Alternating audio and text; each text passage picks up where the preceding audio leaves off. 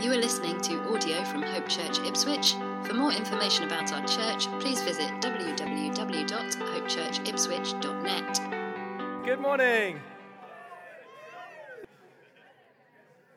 It's great to be together and to get into God's Word together. If you have a Bible with you, you might like to turn to Genesis chapter 39, which we're going to read in a couple of minutes' time. But before we do that, I have a question. Who here loves the Marvel and DC uh, franchise? Who loves those comics? Anyone? Yeah? Wait, hands nice and high. Um, I know some people in this church who will go for the opening night. They will go for the midnight showing and will queue for a long time to make sure that they're the first people that they know to see the latest uh, Avengers film so that they don't hear any of the spoilers. They don't hear anything about it before anyone else does. Now, I'm about to lose some friends here by saying this, but I, I find, maybe you do too, that these films are quite formulaic. Has anyone noticed that? I know I'm about to lose some long standing friendships in this church. But what tends to happen in these um, stories is that there's an ordinary world and a seemingly ordinary uh, kid in this ordinary world. And then you, you discover early on they actually have some extraordinary powers.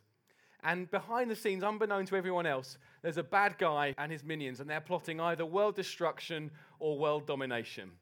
And what happens, is kid's just living their normal life, and then suddenly they're told of this plot, and they're told that they are the ones who can defeat this evil force. They're the ones who can be the, the answer to this evil uh, in the world. And at first, they're reluctant. They don't want to do it. They don't think they've got what it takes, and they're counting themselves out. And then suddenly, they have a meeting with the mentor.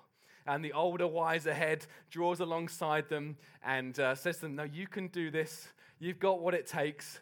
And, we, you know, and then they suddenly go into training. And then they come across their first trial. They come across their first kind of major challenge. And if they overcome that challenge, then it means that they can then fight the bad guy at the end in at a big climactic battle where usually our hero will die or almost die and then come back from the edge and then defeat the bad guy once and for all. And then the world returns to peace again until Hollywood fancies a bit more money and then they roll out yet another one of the franchises. So much so that Avengers Endgame, I heard this week, isn't going to even be the end of the game. I thought that, that was going to be it, but they're now talking about other Avengers films.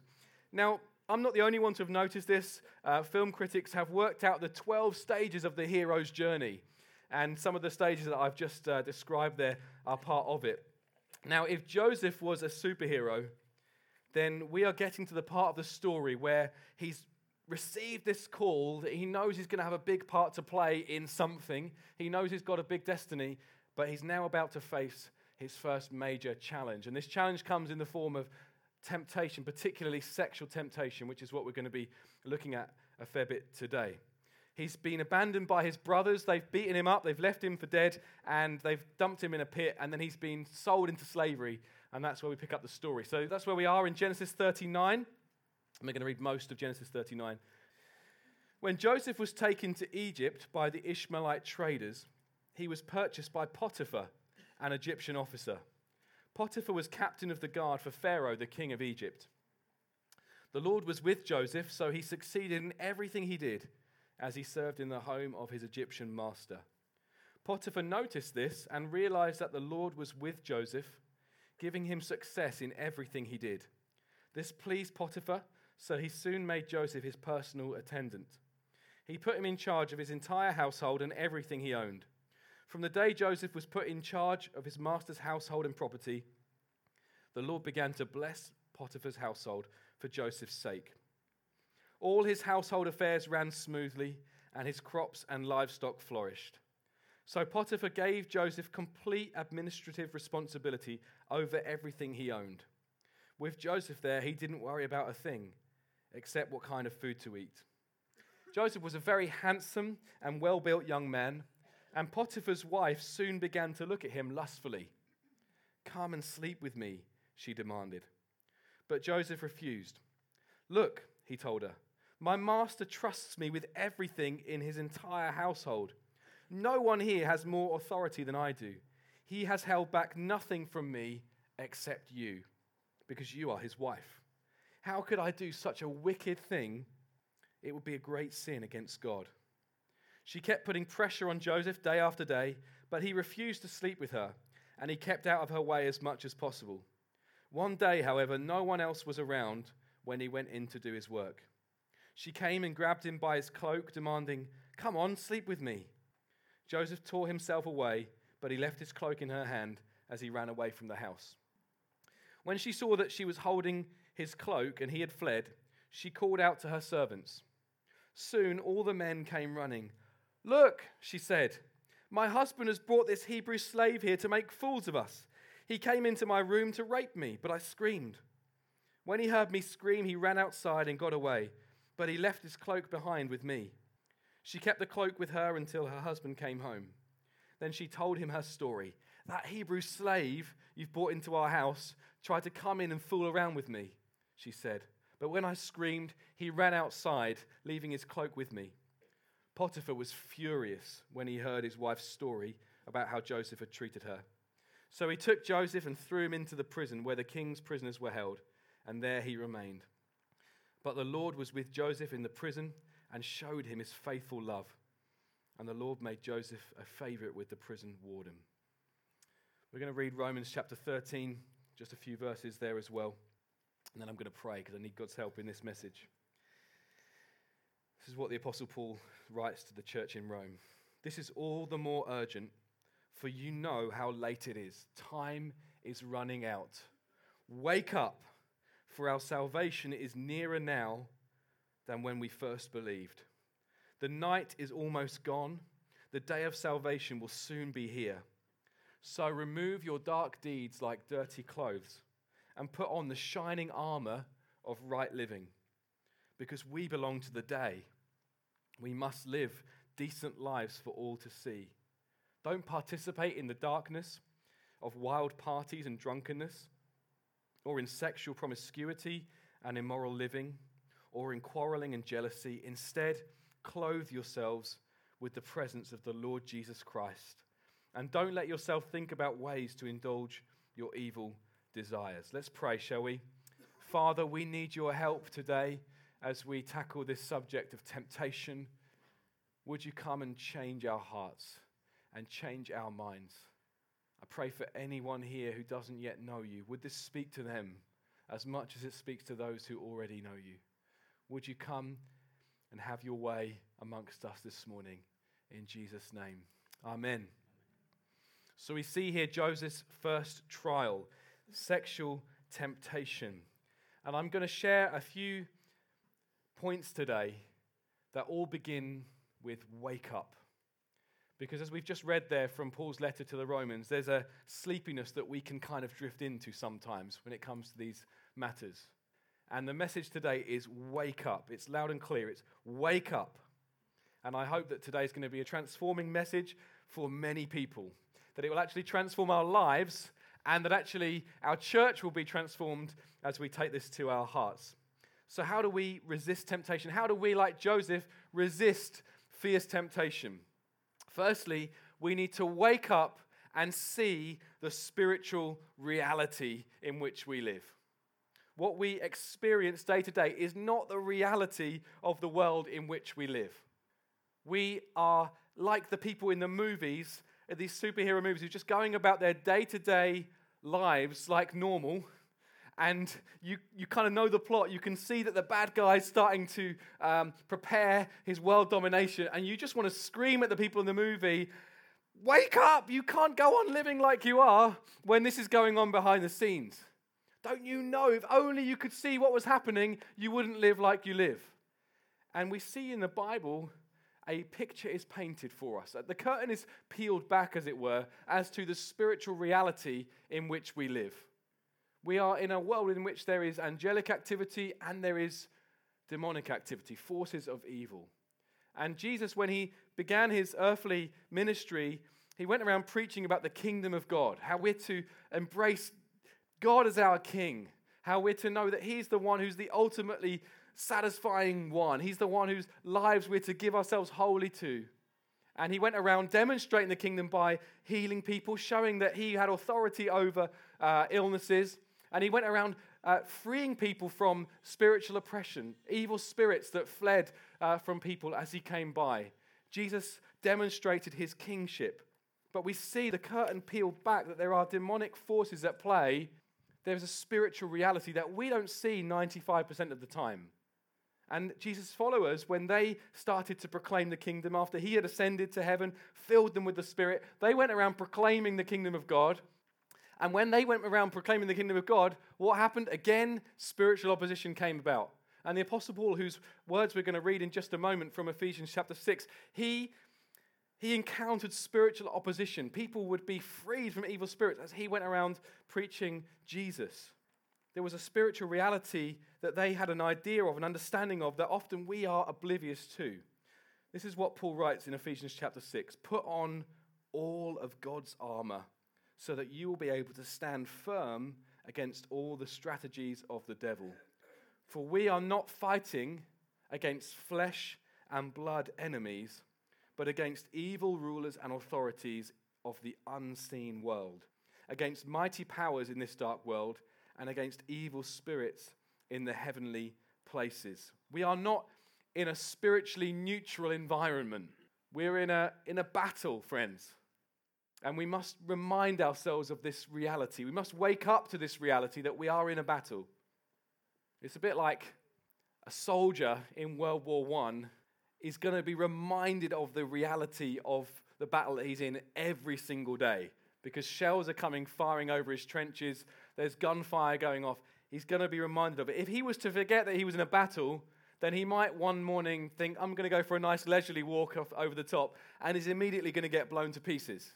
And the same for us, friends. We need to realize that we're in a spiritual battle. There is a spiritual battle raging with good and evil, with forces that are unseen. And the good news is that if we are Christians, which many of us here are, we know we're on the winning side. Because on the cross and through his resurrection, Jesus disarmed the powers and authorities. The devil was defeated. Death has been defeated so that we no longer remain in the grave. We too, who've placed our faith in Jesus, will go uh, and live forever with Jesus. But whilst he's been defeated, he has not yet been destroyed. Our enemy has not yet been destroyed. And until that day, a war rages.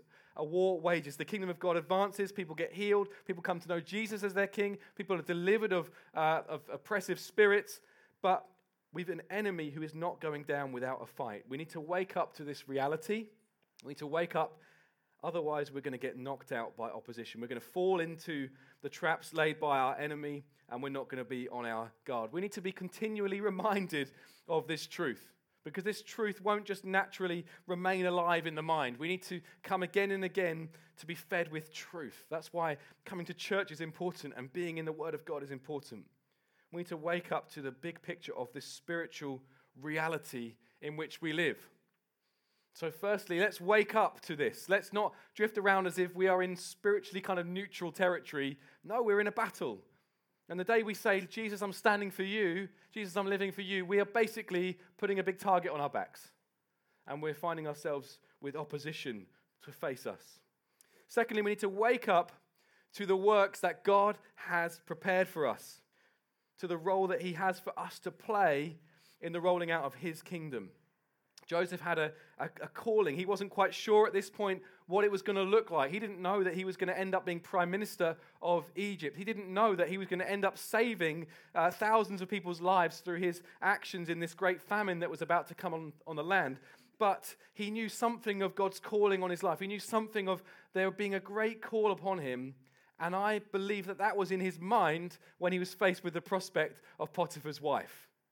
And likewise, we too have we too have a calling on us to see the kingdom of God advance, to see uh, the forces of evil push back, and see many people come to know Jesus. And we too need to have this in our mind when we are faced with temptation. We see in Ephesians chapter 2, Paul has written to this church in Ephesus saying, God saved you by his grace, he's made you alive in Christ. And then he says this We are God's masterpiece.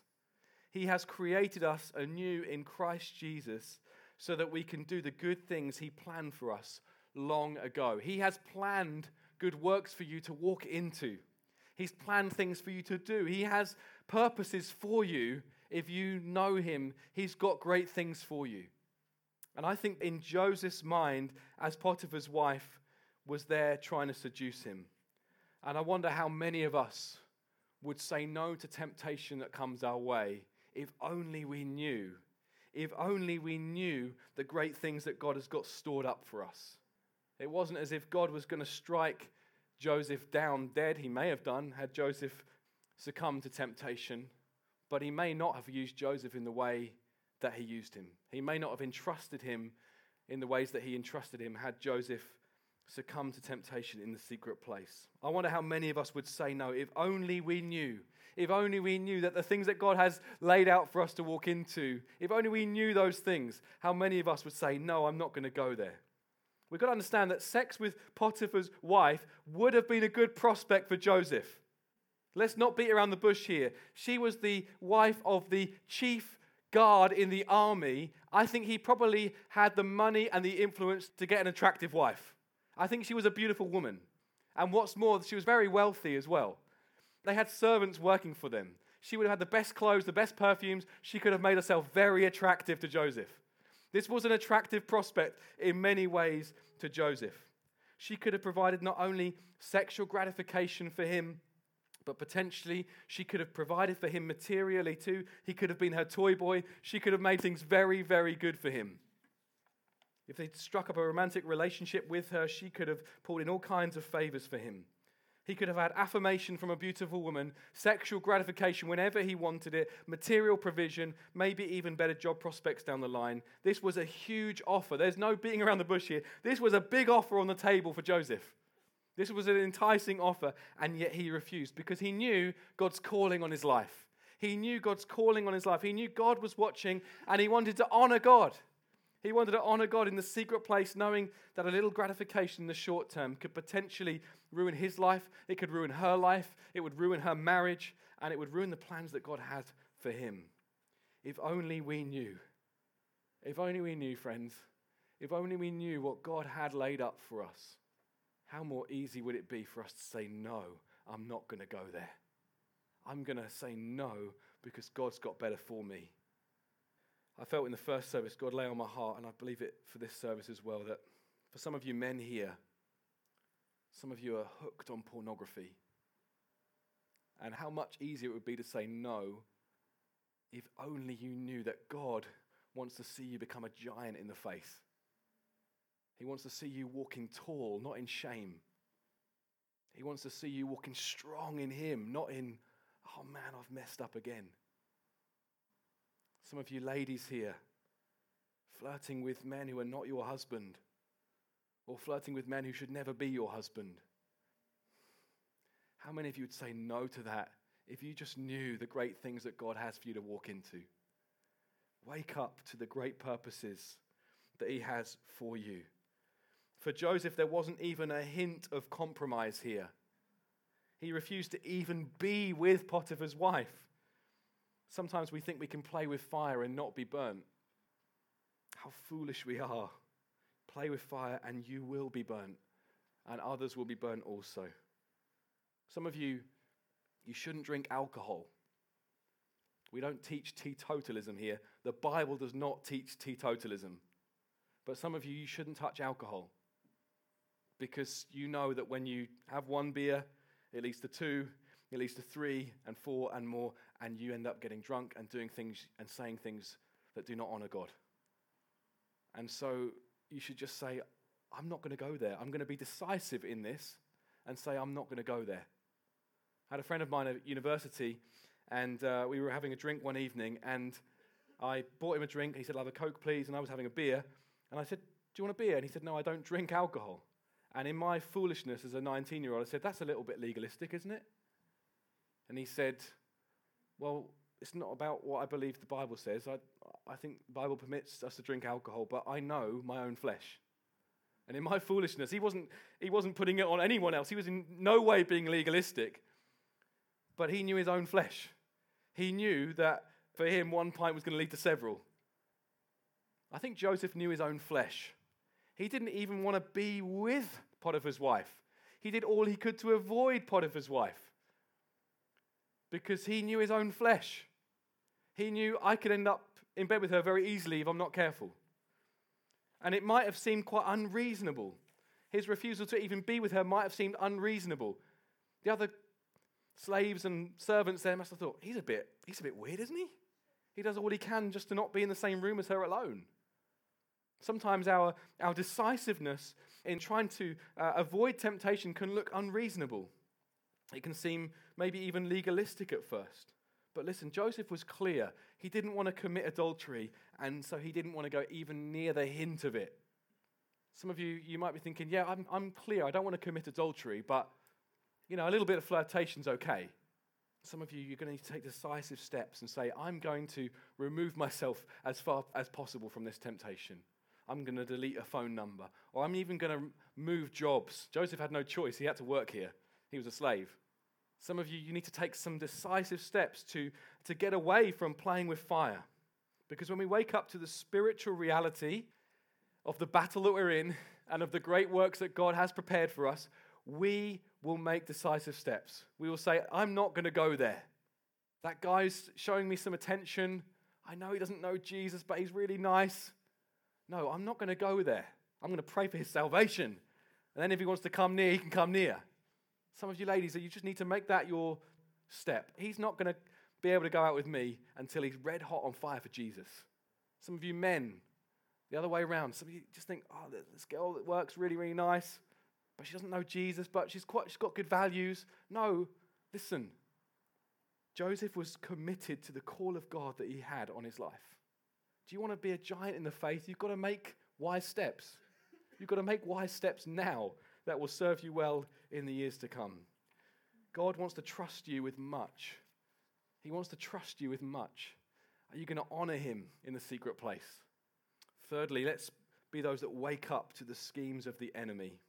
In 1 Peter chapter 5, Peter writes this Stay alert. In other words, wake up.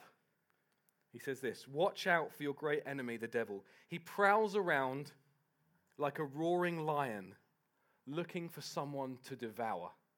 Stand firm against him and be strong in your faith. The enemy here is described as a prowling lion.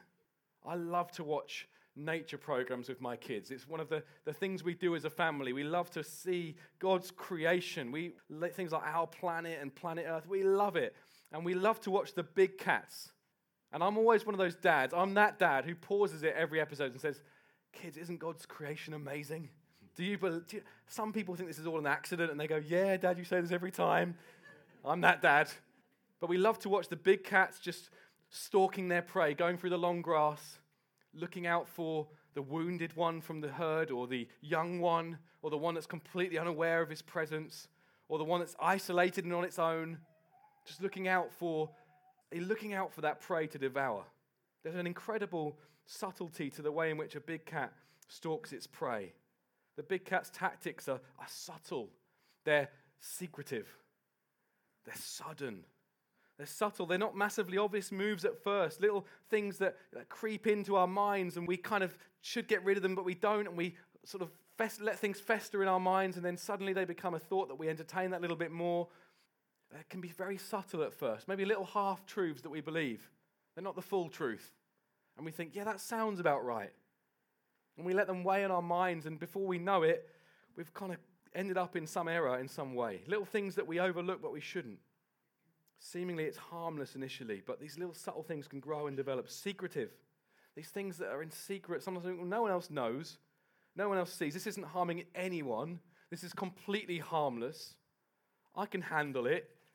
No one needs to know. It's my battle but quickly that can spin out of control and it can come to the surface. And things that we entertain in the secret place actually have an effect on our lives and actually have an effect on the decisions that we make. Sometimes we think, oh, it's only, it's only pornography. No one needs to know. It's harming no one. But before you know it, it's affecting your attitude to the opposite sex.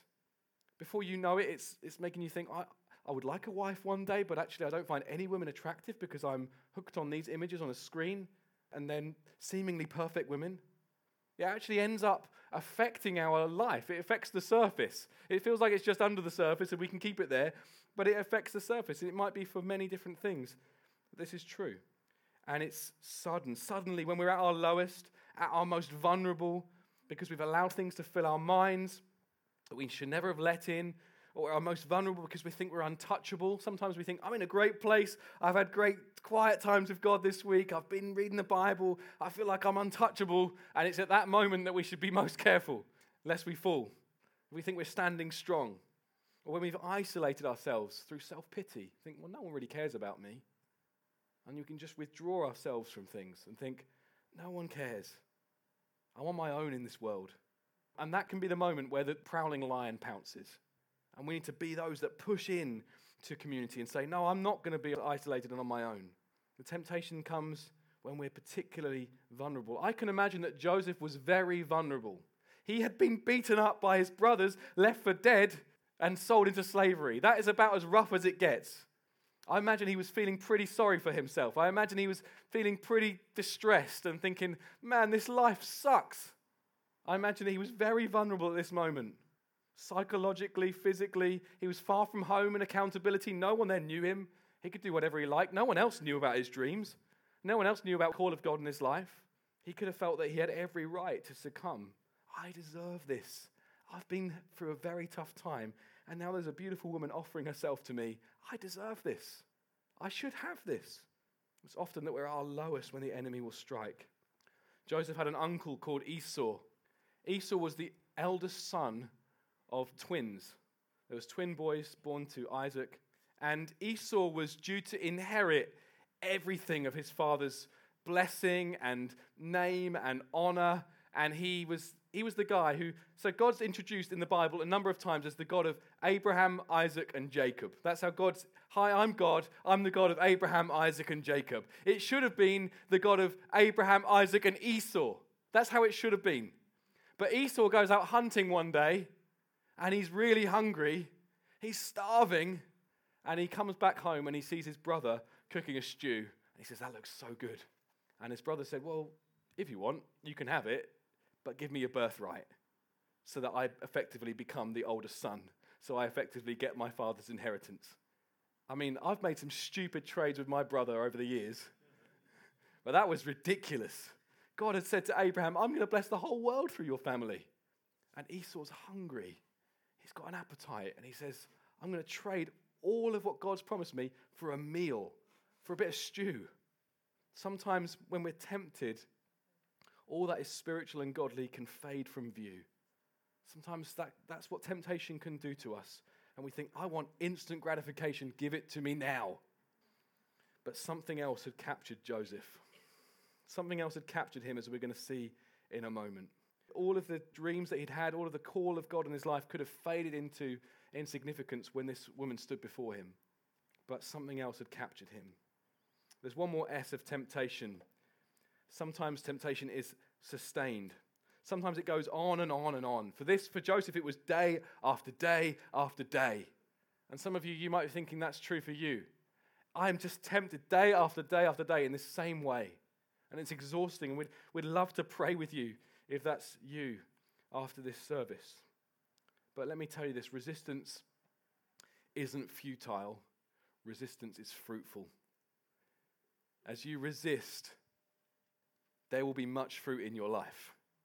As you resist, God will he will entrust you with more and he will give you more to carry for his glory.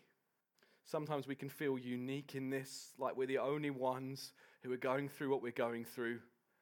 And I know that most of you have been brought up on Disney, but let me tell you, you're not that special. You're not that special.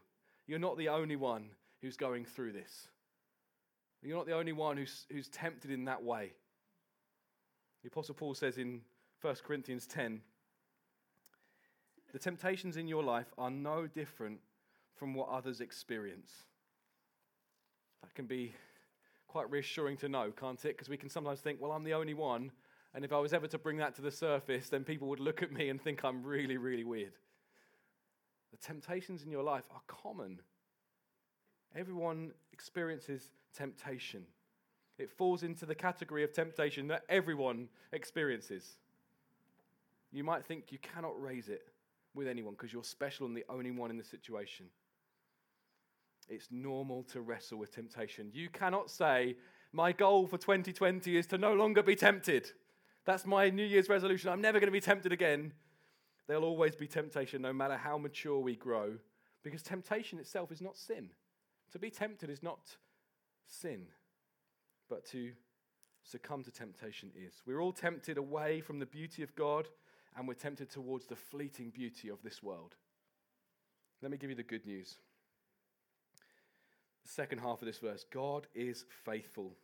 He will not allow the temptation to be more than you can stand. You will never face a temptation that is more than you can stand. You will never, ever face a temptation that is more than you can stand. God gives a way out. There is a way out. It is not inevitable for you to succumb. It is not inevitable for you if you are in Jesus. If you know Jesus, it is not inevitable for you. You don't have to go there. In fact, now you are a new creation, it's more natural for you to not go there. Whereas before, it would have been the case that actually everything that came to you, eventually you would have succumbed to. But now you're a new creation in Jesus, it's more natural to not go there. That's who you are now. And there's real payback now as we resist. Jesus was tempted in every way just as we are, and yet was without sin. Now, you might think of all kinds of obscure temptations right now and think, was Jesus tempted in that way? Let me tell you, in the terms of categories of temptation, Jesus was tempted in every way just as we are, and yet was without sin. And there's payback for us now as we resist in this life and in eternity. How are we going to land this? We've considered the reality of the battle which we're in, we've considered the call of God in our lives, the good works that He's prepared for us, and we've considered the devil's schemes. Let's consider one last thing that we need to wake up to. We need to wake up to the grace of God. This is what we read in Titus chapter 2, verses 11 to 14. For the grace of God has appeared that offers salvation to all people. The grace of God that we've sung about this morning, the wonderful grace of Jesus, and how he's pardoned us and freed us and lavish good things upon us that we don't deserve. It is the grace of God that teaches us to say no to ungodliness and worldly passions, and to live self controlled, upright, and godly lives in this present age while we wait for the blessed hope, the appearing of the glory of our great God and Savior, Jesus Christ, who gave himself up for us to redeem us from all wickedness and to purify for himself a people that are his very own, eager to do what is good. The grace of God has appeared. The grace of God has been lavished upon your life. Grace upon grace. Good things that we don't deserve. Forgiveness, freedom from sin, adoption into God's family, the Holy Spirit within us. The fact that we get caught up in this great mission and not just left on the sidelines to watch God do the work. He's lavished upon us great grace. And it's that grace as we lay hold of it, as we behold it, as we take it to our hearts. It's that grace that teaches us to say no. It's that grace as we behold the beauty of God's grace towards us, as we behold the amazing Savior that we have. It's that that will teach us to say no. It's affection for God that will obliterate affection for anything else. It's affection for Him. That as we come to celebrate what He's done for us, it's that that we can say, wow, I don't want to go anywhere near anything that will not honor you, Lord. But listen, friends, we forget the grace of God. We need to come to be reminded. When we come to church on Sundays, it's not just it's just part of our routine. We come to be given the smelling salts to say, "Wake up." That's why we come. We come to praise God, and as we praise Him, we're reminded of great truths that are like the smelling salts that we need to wake us up from our slumber.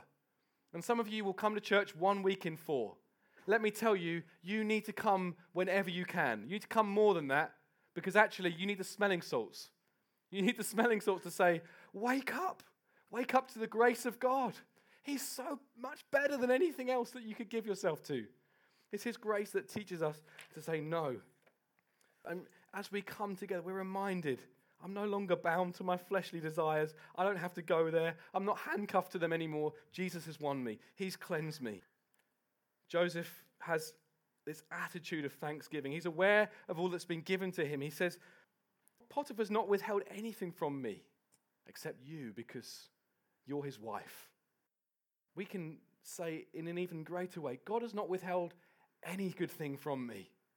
He's not withheld anything from me that I need. I don't need to be bitter or tempted by other things. He's not withheld anything from me that I need. But Joseph calls a spade a spade. He says, I can't do this great wickedness and sin against God. He calls it for what it is. He calls sin for what it is. He calls it wickedness before God. This woman is not his wife. This is one of the many places in Scripture where we see that sex is for marriage, and nakedness and intimacy is for marriage between one man and one woman. That's what marriage is. He calls a spade a spade. The woman on your computer screen is not your wife. The woman on the, on the staff team is not your wife. It's a wicked thing to, to think of these things. It's evil in God's sight. He's God of grace. He's the God who can forgive even the most defiled person, as we've sung about this morning. There's grace for you. But let's call a spade a spade. He says, I can't do this wicked thing and sin against God. It's evil in God's sight. Sometimes we use other words to describe our sin. I've struggled with this or I mess up with that. Call it for what it is. Joseph withstood this great test. He fled the scene. The Apostle Paul says, Flee sexual immorality. He's got this story in his mind when he writes that. Joseph legged it. That's the way to fight this battle sometimes, just to get up and run. I'm out of here. It didn't go well for him, it turns out. He ends up in prison. And he might think, Why did I do that? But the moment he enters prison, because he stood up to temptation and said, I'm not going there, he might feel as low as he could possibly get. But in heaven, they're saying, Come on, he's done it. Yes, he's withstood the temptation. They're cheering him on, saying, Go, Joseph, go, you've stood up strong. And we need to be those that realize that there is a heavenly cloud of witnesses cheering us on in the fight. And sometimes it might not go well for us initially when we withstand. But God is on our side. He will help us to withstand. Let's talk about Potiphar, shall we? His marriage was in big trouble. His marriage was in a lot of trouble. His wife is there trying to seduce a guy who's barely a man. She's obviously been neglected by him. He's working hard. And she's got unchecked idols of vanity in her life. And she thinks, I could get this guy to sleep with me and it will satisfy me. This marriage is in a lot of trouble. But I believe, friends, that God can restore. He can. I've seen in five and a half years of being a pastor here, God restore even the most broken of situations. God is a God who is the God of the impossible. And I was speaking with a friend this week, in fact, a friend this week who's been there and to hell and back, really. And we were talking about the fact that so often we kind of get to hear about marriage difficulty when it's already a crisis. And we just prayed together that, that somehow God would create this culture where marriage difficulty is not a taboo, where we can actually go to others and say, I'm struggling in this way. We're not connecting well, whatever it might be. And that actually there's this culture where we pray for one another and we cheer each other on and we, we don't leave things unsaid. Friends, let's have that culture. If you if you're struggling, if you can relate to Potiphar's wife and think, I'm neglected, I don't, I don't even see my husband, well, get someone alongside you who you can pray with and help, and then in time bring another person along and get together as couples or something. Do something about it. There's no taboo here. We're not going to fall off our chairs and think, oh man, you're the only person in the world who's ever struggled in marriage. Maybe you're feeling like Potiphar and you think, my wife's taken up with other men. She just, listen, we want to help you, whatever it might be as we respond now, I wonder if the band could be ready just to come and lead us in a final song. But I feel like there's some people here who, beyond anything else that I've just spoken about in terms of the spiritual reality we find ourselves in, the great plans God has for us, there's some here who just need to, for the first time today, give their lives to Jesus and to say, Jesus, I, I want to give my life to you. And I want to lead you in a prayer if, if you're in that position, if you're in that place and you think, yeah, this is all a bit weird for me, it's a bit intense. It's not always this intense, but it is intense. And you might be thinking, I, I, I just have seen something in Jesus that I want. Then I want to lead in a prayer in a minute. I want to encourage you to pray along in your heart with me. And with everyone's eyes closed, I'm going to ask you to raise your hand nice and high if you've prayed that prayer with me for the first time. And then I'm going to pray for us as a church family that we would uh, wake up, really. So I'm going to just pray now. And uh, this is particularly for those who, who maybe are very, very new to church and new to this message, and you just want to respond today. Just pray this in your hearts with me. God, I know that on many occasions I've messed up, I've sinned against you. God, I know that I've seen instant gratification as being of greater value than you. And I just know that that's offensive to you, God. And I want forgiveness. And I recognize that Jesus has made that forgiveness possible because on the cross he died to take my sin and shame. On the cross, he was my substitute. And he rose again. And it's been paid for. My sin is dealt with. And Jesus, I want to give my life to you and say, Have it all.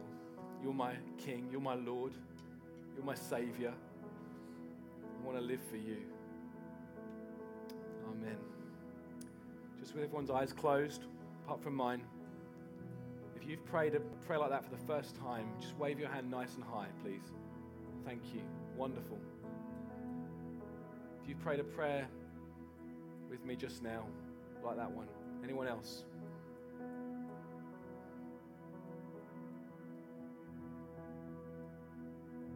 Just know today I want to give my life to Jesus. Today I want to make him king. Just raise your hand nice and high. Wonderful. Thank you. If you've responded today, we'd love to talk with you after this meeting. We'd love to talk to you about baptism. That would be your next step if you've made that step of faith today. But for everyone else, I just want to maybe just invite us to stand if we know that today there's been a big, there's been a wake up call, really.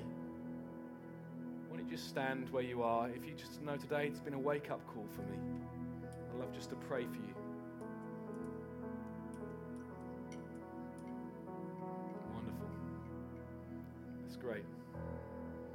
Might be others as well. Just know today I've been slum- I've been in slumber, and I just need to kind of wake up to this reality. God's plans for my life. Does anyone else just feel like I just know I need to stand today and just say, Lord, I'm, I've woken up.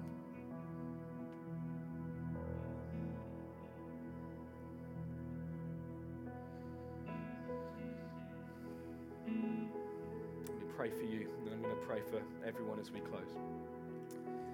Thank you, Father, for those who are saying today this has been a wake up call. I pray more than anything else, they would be amazed at your grace, that you would capture their attention with your amazing grace.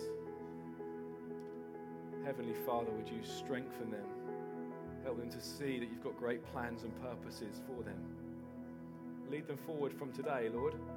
Lead them forward from today, renewed strength, in renewed purpose, ready to put on the armor of God to stand against the schemes of the enemy. Strengthen them, I pray. Thank you, Lord. Just want to invite everyone else to stand now if you're able to. Just want to pray for each one of us and then we're going to sing.